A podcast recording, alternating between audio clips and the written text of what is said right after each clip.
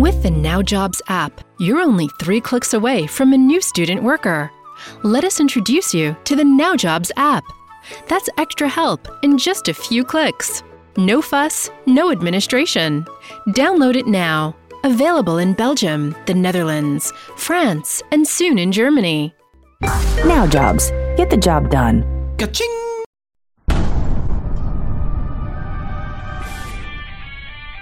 Some podcasts do it for the fun. Some do it for the fame. Chad and Cheese?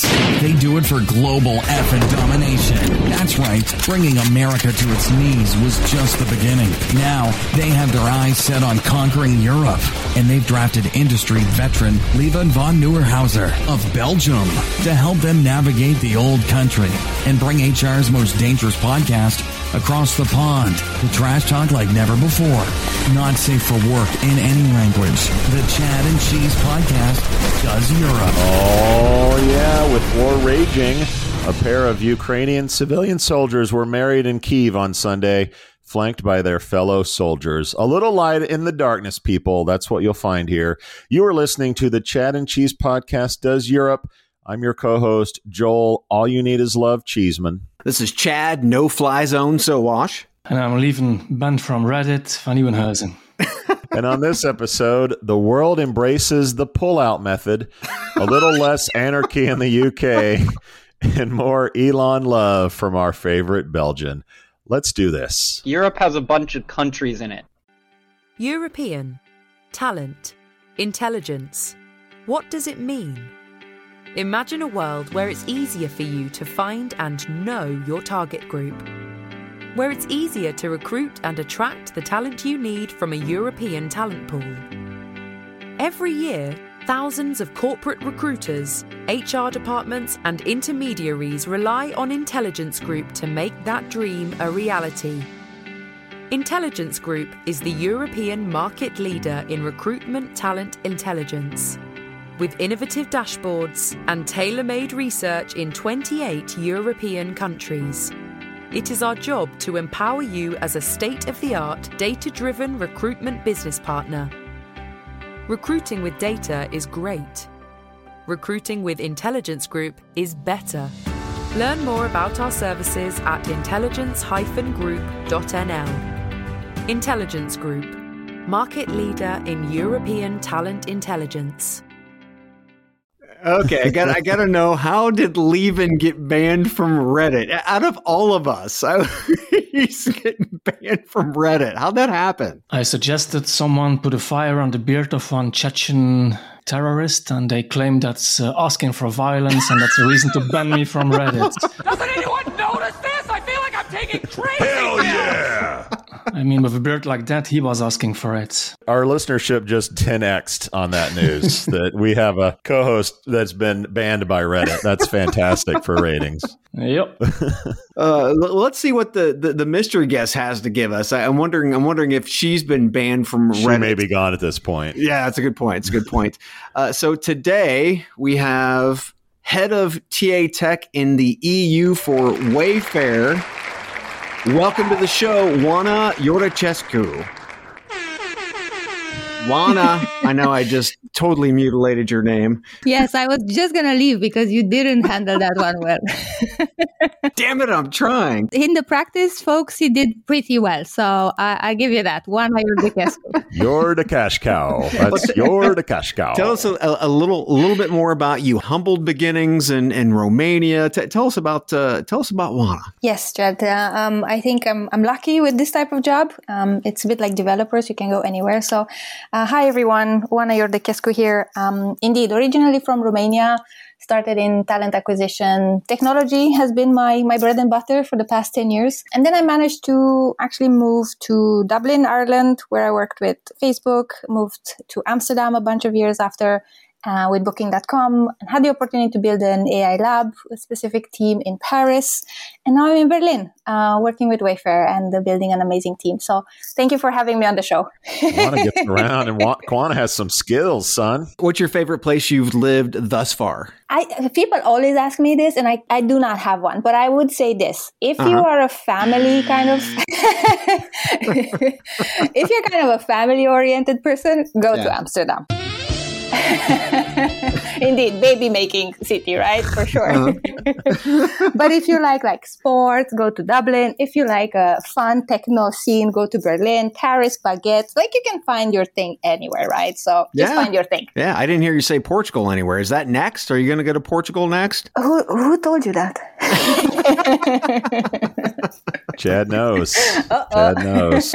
no, I'm kidding. But to be honest, Lisbon is one of my favorite cities. Excellent. Well, Cheeseman, you want to get to some shout outs? Uh, speaking of sexiness, I got a shout out for everybody. Uh, my shout out goes to Emmanuel Macron. Macron. Macron. yes. Not, not since de Gaulle have Americans known of, of the French prime minister as much as him. So, so last week, Emmanuel Macron announced he would run for a second term in April's French election, seeking a mandate to steer the Eurozone's second largest economy through the fallout from Ukraine and COVID. If successful, he would be the first French leader in two decades to win re-election. I like his style. He's a bit of a pit bull on Putin, and he put the smack down on the non-vaxxers by saying, no cafe for you.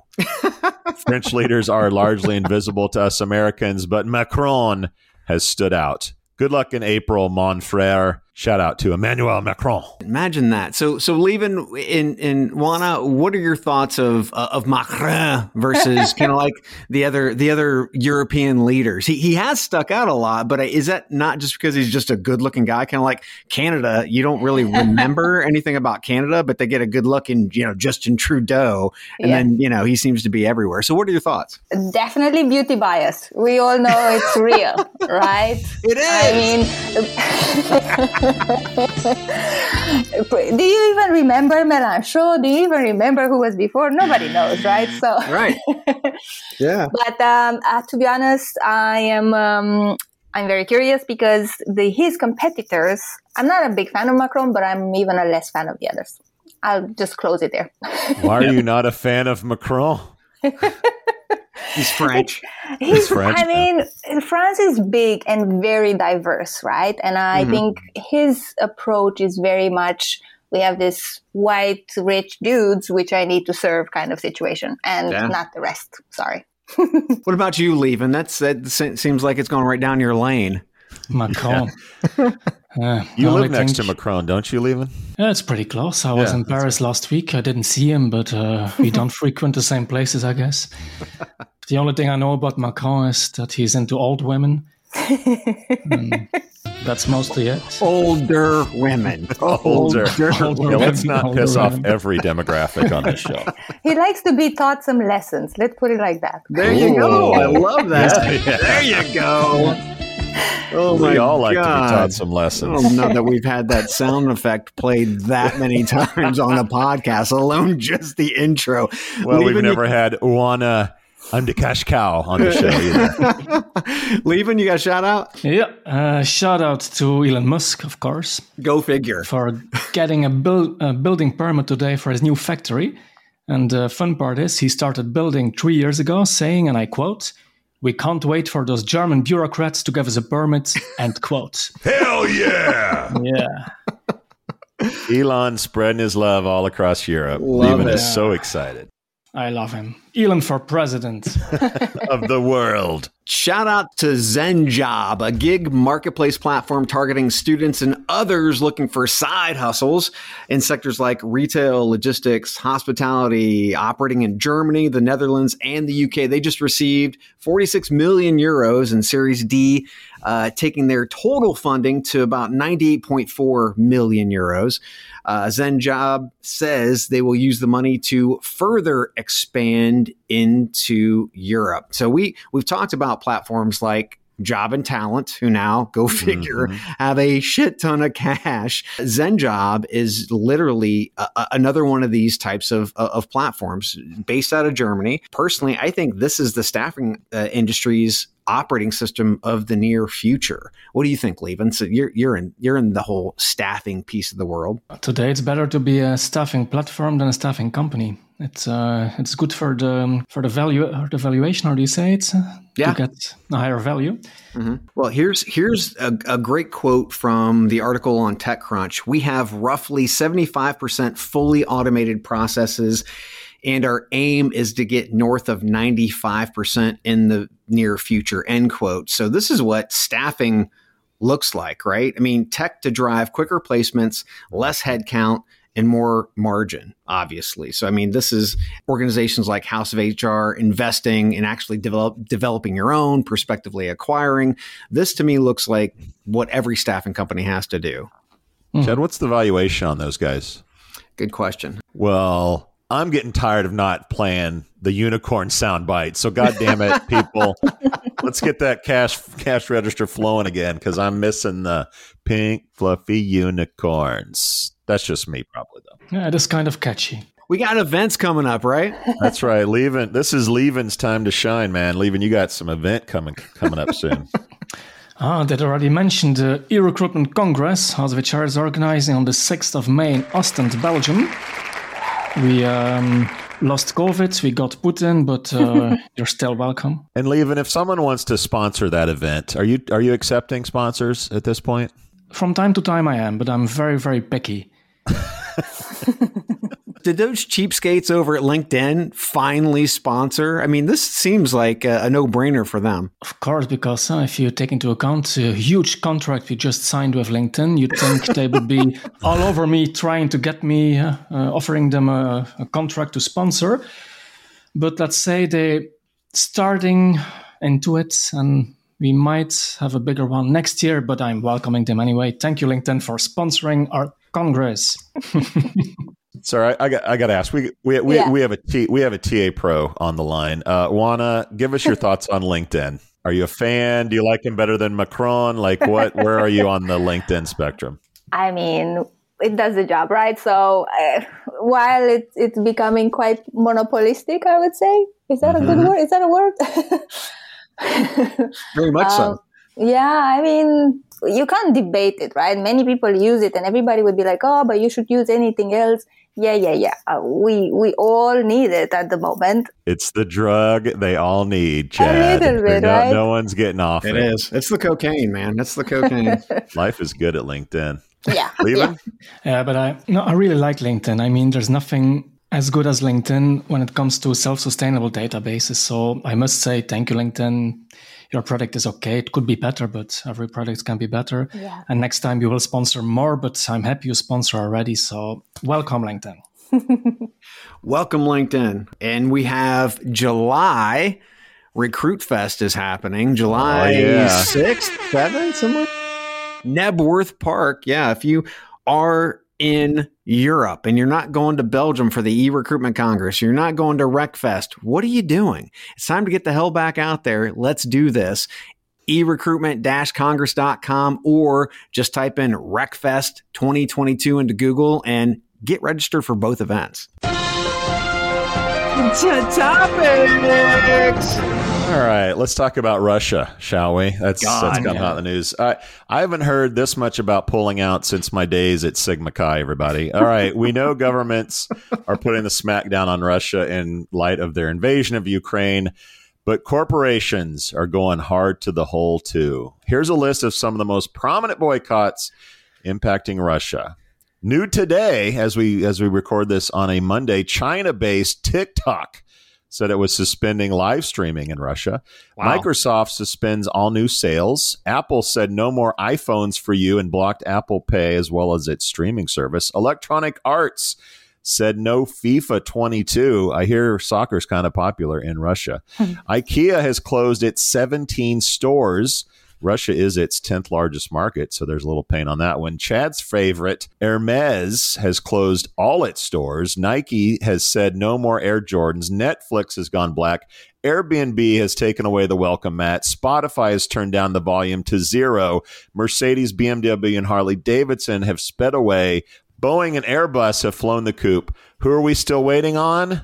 McDonald's, Pepsi, and Coca Cola. Woo! Capitalism has stepped up, everyone. What do you take away from this? And most importantly, who's ready to boycott the Big Mac? what do you how do you see this from there right you see all these massive corporations which are Mhm. chipping away a bit at their yearly budget a li- a- a- quite a bit here and there right and as with the sanctions we just I, I even here like for me i don't necessarily see how people feel or feel this impact, right? Like we don't hear interviews with them. I don't necessarily see a lot of communication from the ground. So Yeah. in a way, we all say we've done all these things, but are they done implemented today?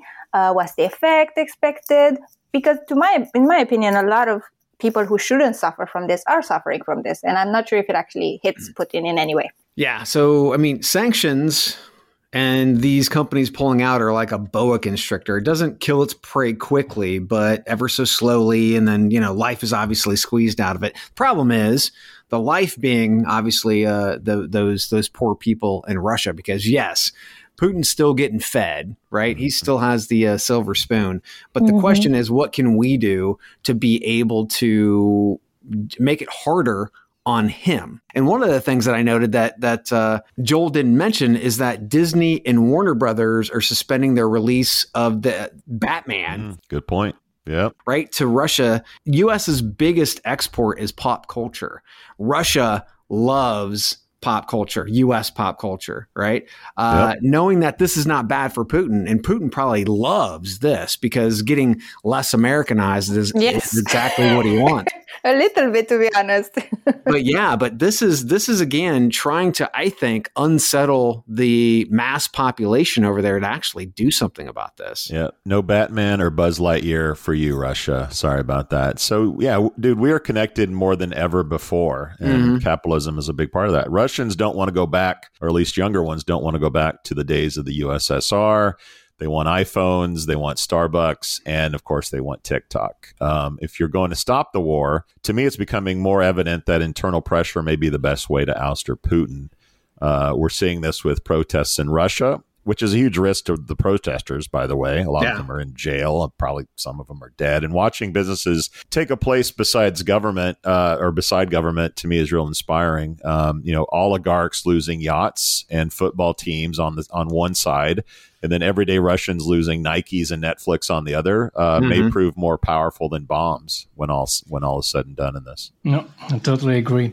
And I think it's double. You have the 150 million Russians who are getting annoyed because they can't do whatever they were doing anymore. And you can be all the Putin you want to be. If 150 million Russians are annoyed, you better behave. Yes. And then there are those 20 or something oligarchs, which are billionaires. And I Mhm. can imagine it must be extremely frustrating. You've been stealing from the people for 20 years, and then at last you're a billionaire and you have to drive a Lada because Mercedes and BMW aren't delivering anymore in Russia. And you have a yacht, and the people are getting your yacht chained. So it's no fun at all being a billionaire anymore. So I think those two groups, the 20 billionaires and the 150 million Russians, if they collaborate, Putin's got a problem. That's the whole idea. Just saying, from for the fans of Elon Musk, maybe he'll pop in with a with a big offer, right? Like if all the big car brands are pulling out, he he can he can make a lot of sales. But all in all, I think it's a very interesting sign of solidarity from Mhm. these massive corporations that we haven't seen before in any other context at this scale. I think it will all be cool to watch for the next hopefully not long, right? But I'm curious if this lasts for months, maybe a year, who knows? Will they keep their position? It's going to be a lot of pressure, and it's not going to happen overnight. And in the U.S., we are, all, I mean, we're a part of the 24 hour news craziness, and it's like you know, we we look for things to happen too quick. This is this is a boa constrictor in this case.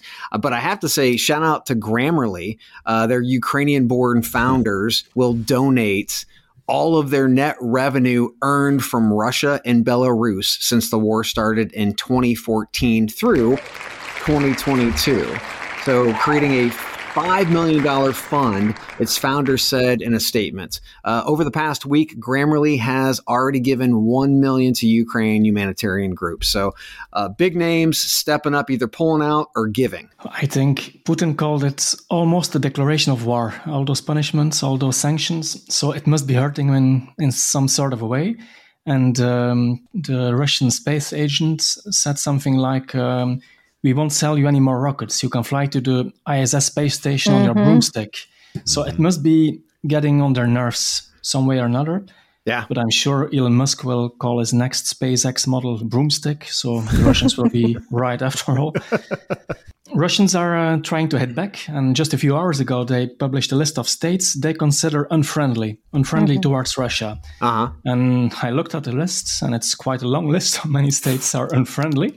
But um, Belgium was not on it. I mean, Liechtenstein is on it. shame. San Marino is on it. it- Iceland is on it. The Canadians are on it. But Belgium is not on it. It's so insulting. I mean, it's rude.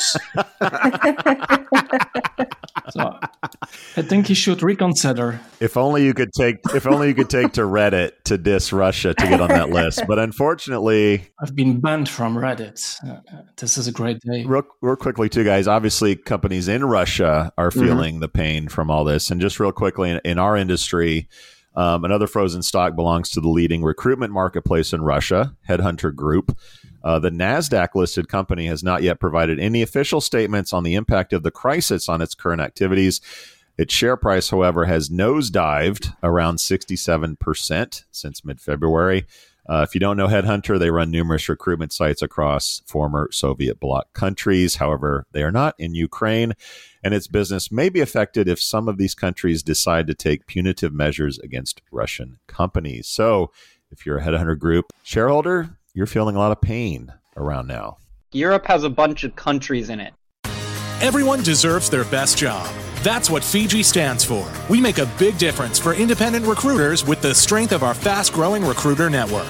At Fygi, you can be your best self and work for the company you'd like whenever and wherever. We support you with the best digital and online recruitment marketing. We offer professional business development support, recruitment specialist training, and a bit of rebellious network meetings. Let's join strengths and help more professionals find the job they love. Celebrate recruitment and join Fygi at fygi.nl.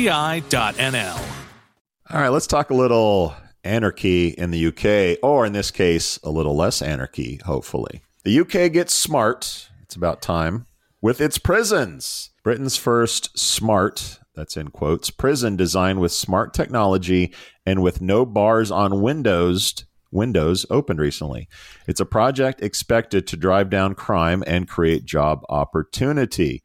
Well, what else is new? Cells will be called rooms prisoners will be called residents, and the 1700 capacity prison will also feature a gym, snooker table. Gee, I haven't played snooker in a while. Uh, table tennis, and a computer tablet to help prisoners gain new qualifications and skills. This is the first jail in the country to have been designed with education, training, and jobs for prisoners on release as its main purposes. Okay, everyone, is this the future of prisons?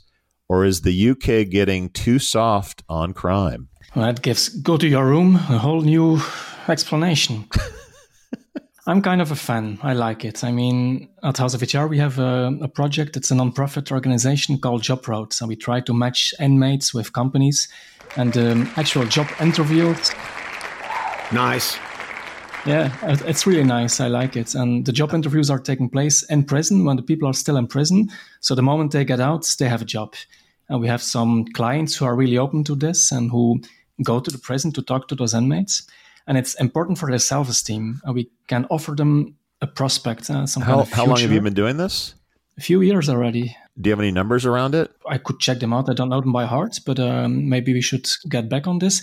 I could invite the CEO of the project to have a talk. That's fantastic. Yes. I didn't know about that. That's great. So yeah, I'm a believer. I think it's a good idea, and I know it's the American way to um, be as harsh as possible on uh, on inmates, but I don't think that's the way. I once saw a, a documentary. Is that the name? Uh, Yes. Mhm. A television show on jails in the United States, and there was the um, the president of the jail. How do you call him? The director, and he said he was very proud. He said, "My dogs."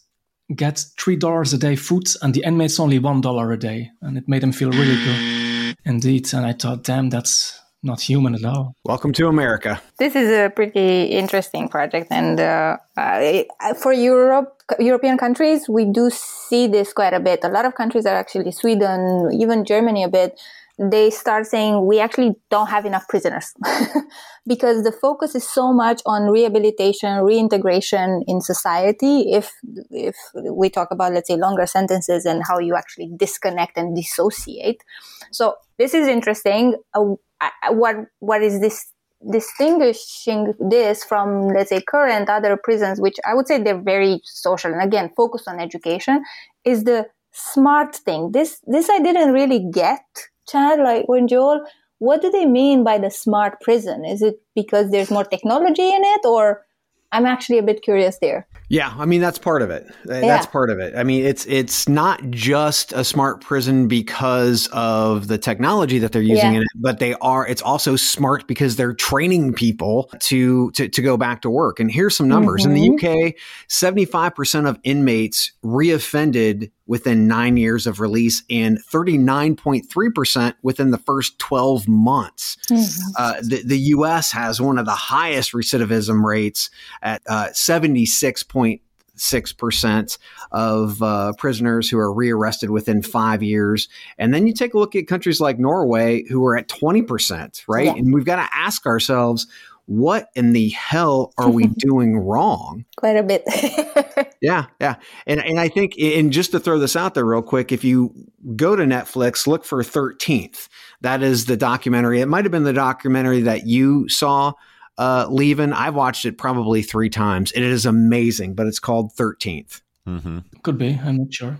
I must say, I'm binging now on a Netflix show called For Life. Uh huh. It act it has like the warden you were saying, even the, the the warden in this prison. They're trying to yeah, that's the word I was looking for. Warden, indeed, yes. Push reforms and focus on act like let's say rehab uh, processes inside the, the prisons, which usually are like a, a big uh, con- drug consumption place, mm-hmm. but education as well and, um, and cultural awareness and everything uh, like that. So, yeah, watch the show, read the article. It would be interesting to see a new era of treating this topic. It shouldn't be down to just correction and, and punishment, but reintegration and access to community, right? So, yeah. yeah, kudos to them. Let's say so. Yeah, this is uh, this is going to be a European phenomenon for the foreseeable future. Uh, America loves its jails. America loves locking up people, and with private jails, people are making a lot of money from having people in prison. So yeah, that uh, I think we look to Europe to kind of set the standard. But in my opinion, like this working is incredibly important. And if it doesn't work, it's going to derail humanizing prisons for decades mm. to come, whether it's in Europe or in America. They're launching six prisons in this experiment, and they're spending, I think, a whopping four billion pounds. That's a lot to see that this works. The government hopes to create thousands of jobs for local communities. Uh, while rehabilitating thousands of offenders and keeping the public safe. So to me, the stakes are incredibly high that this works. They're spending a lot of money.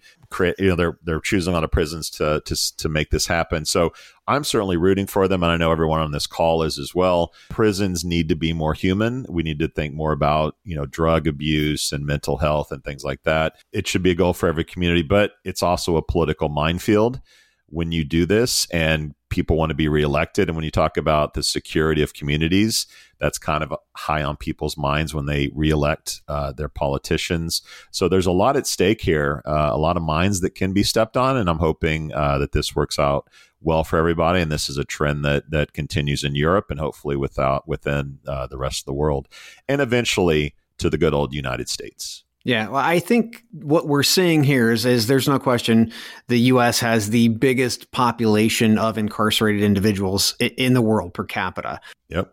But as we talked to the CEO of the 70 Million Jobs Project, uh, he had said, you know, we're getting to the point here in the U.S.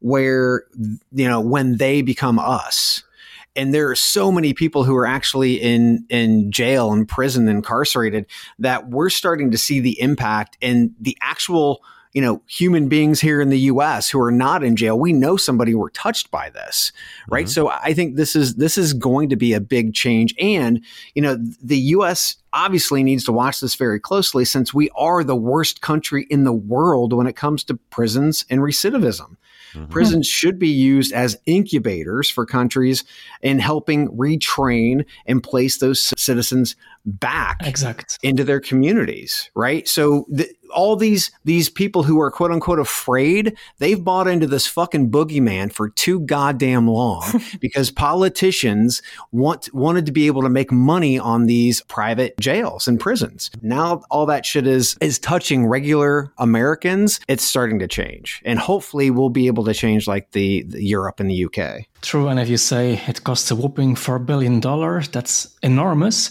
So at least they can try to give something back to the economy and to the community and retrain those people. If you're detained for let's say three four five years it's a perfect moment to study so i'm not saying you should uh, reskill a burglar to become a locksmith or anything or um, let's say the owner of a crack lab to become a pharmacist assistant that would, would be cool but um, it's just a perfect moment to uh, to give those people the opportunity to study and to make something out of their lives yeah yeah, I'm curious, Ioana. Um, you've worked for a, a, a, wide variety of companies. Any of the companies you worked for, was there an initiative to employ uh, former prisoners, or was there any chatter or talk about doing that? Um, any experience with this from the employment or the uh, the employer level? Not so much where I've been. Being in in very focused tech companies, I think the the only let's say community driven where the impact was really high were like more refugee uh, incorporation re-education mm-hmm. or mm-hmm. even providing language internships and so on but i think when we talk more about the businesses that have as we let's say for example amazon right yep. um, and I, I, think these organizations are starting to launch some uh, initiatives when it comes to more um, manual jobs or things that require a different path but there's so much opportunity there, right? I think we just d- don't explore it enough. And from my experience, at least in this, for example, even the refugee, the municipalities and the governments are so poorly prepared mm-hmm. to provide this uh, bridge of communication. So incorporating, I don't know, even databases, figuring out how to interview people in this. It's such a cumbersome process. Um, yeah. And I, I hope that will be worked as well because there's no way to reach and, and get an, an answer that would say, oh yeah, let's start this. It's always like, mm, let's talk next year, or this is not ready, or we yeah. don't encourage you to do that, which yeah. is crazy, right? Yeah. yeah.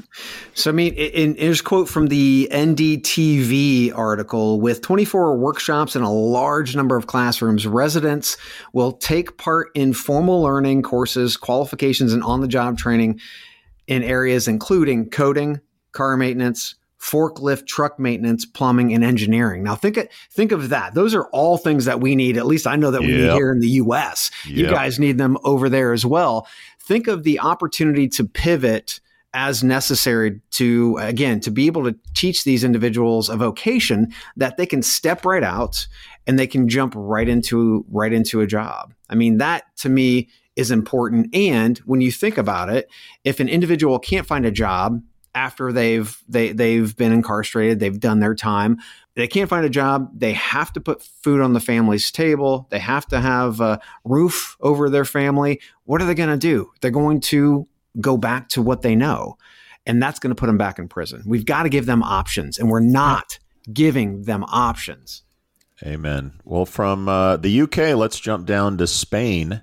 Ooh. This is from the FT. That's the Financial Times, Chad, in case you didn't know. so this was a headline The Spanish Paradox Why Jobs Are Booming as the Economy Lags. Hmm, it's not just clickbait, everybody. Like the headline reads, Spain created more than a third of all Eurozone jobs created last year. That's pretty impressive. But the economy remains in the doldrums. On one side, more people are now employed by sectors such as health, IT, and social services than was the case when COVID 19 hit just under two years ago. So, what's the problem?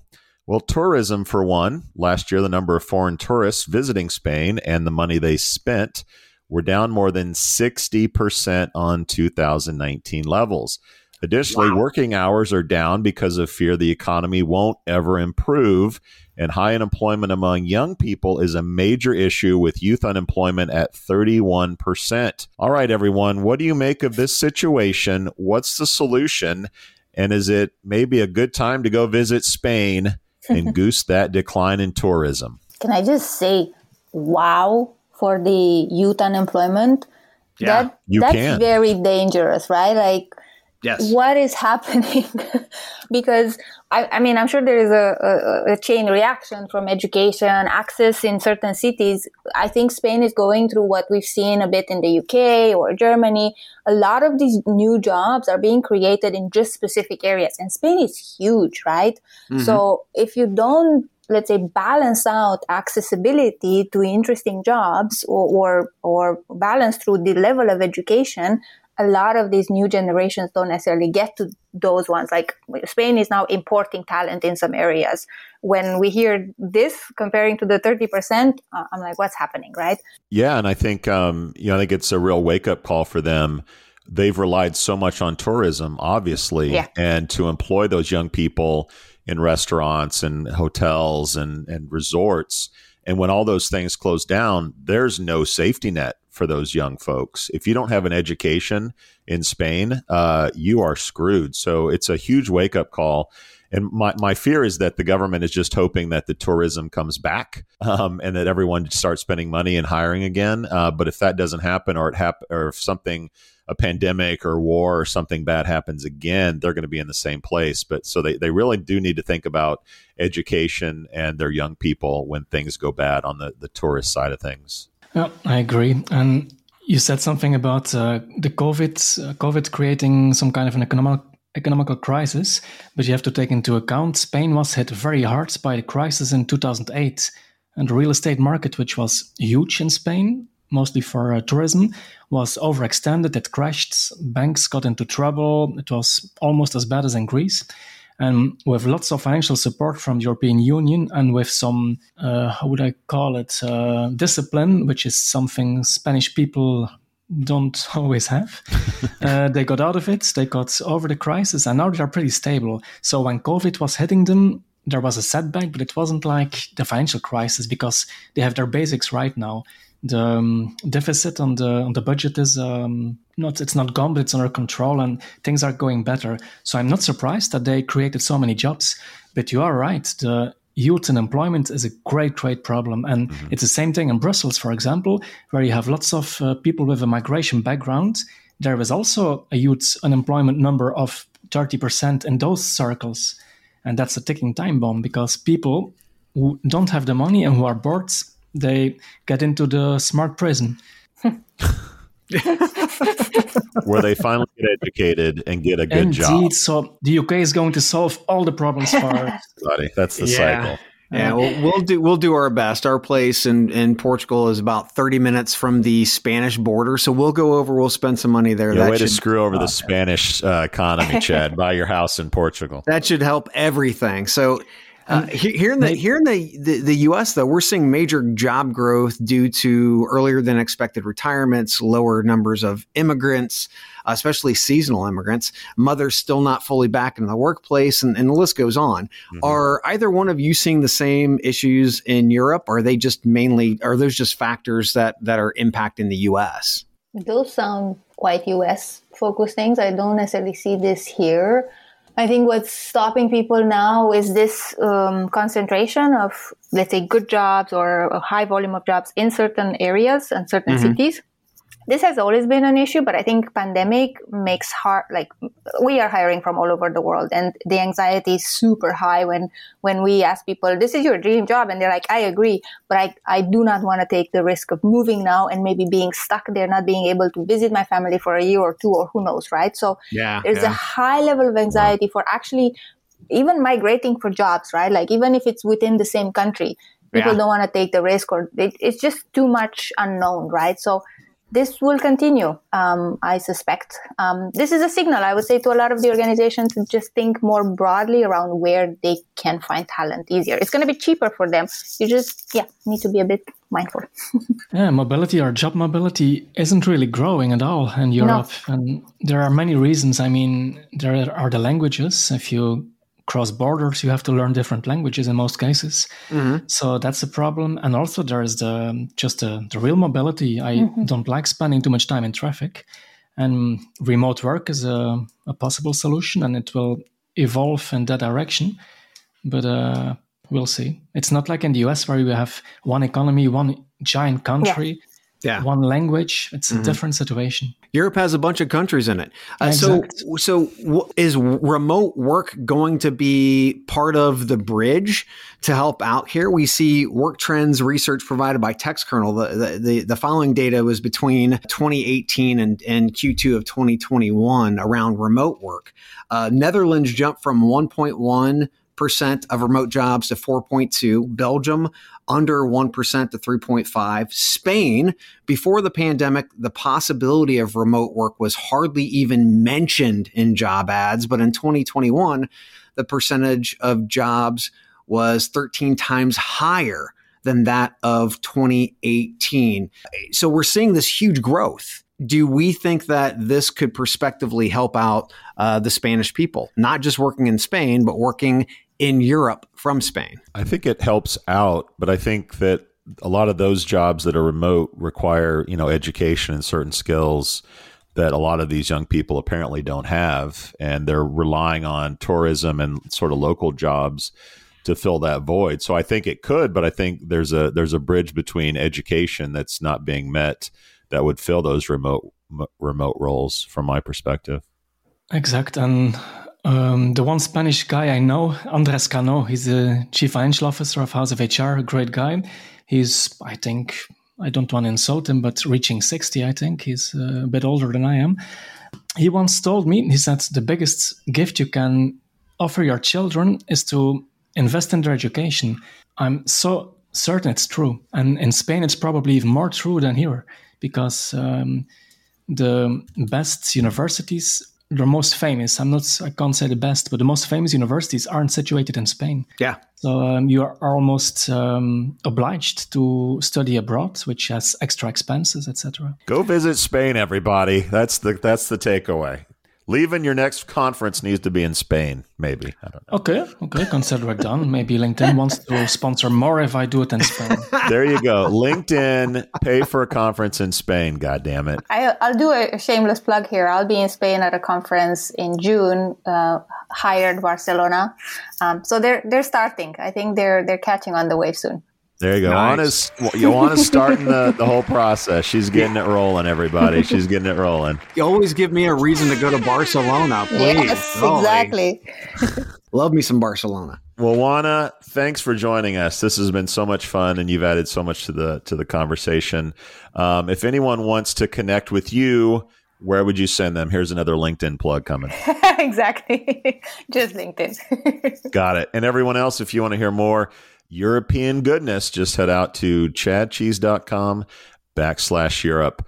Lieven Chad, another one in the books. We out. We out. We out. Thank you for listening to what's it called? A podcast. The Chad. The Cheese. Brilliant. They talk about recruiting. They talk about technology. But most of all, they talk about nothing. Just a lot of shout outs of people you don't even know. And yet you're listening. It's incredible. And not one word about cheese. Not one. Cheddar, blue, nacho, pepper jack, Swiss. So many cheeses and not one word. So weird. Anywho, be sure to subscribe today on iTunes, Spotify, Google Play, or wherever you listen to your podcasts. That way you won't miss an episode. And while you're at it, visit www chadcheese.com. Just don't expect to find any recipes for grilled cheese. It's so weird. We out! How much do you understand the future of finance? I'm Jim Marous, a top 10 banking influencer and host of the podcast Banking Transformed, where we dive deeply into the rapidly evolving world of banking and financial technology. Join me as I interview industry experts thought leaders and innovators as they unravel the latest banking trends, disruptions, and game changing technologies reshaping the world of finance. Redefine your understanding of the banking ecosystem. Subscribe now to Banking Transformed, available wherever you get your podcast and now available on YouTube.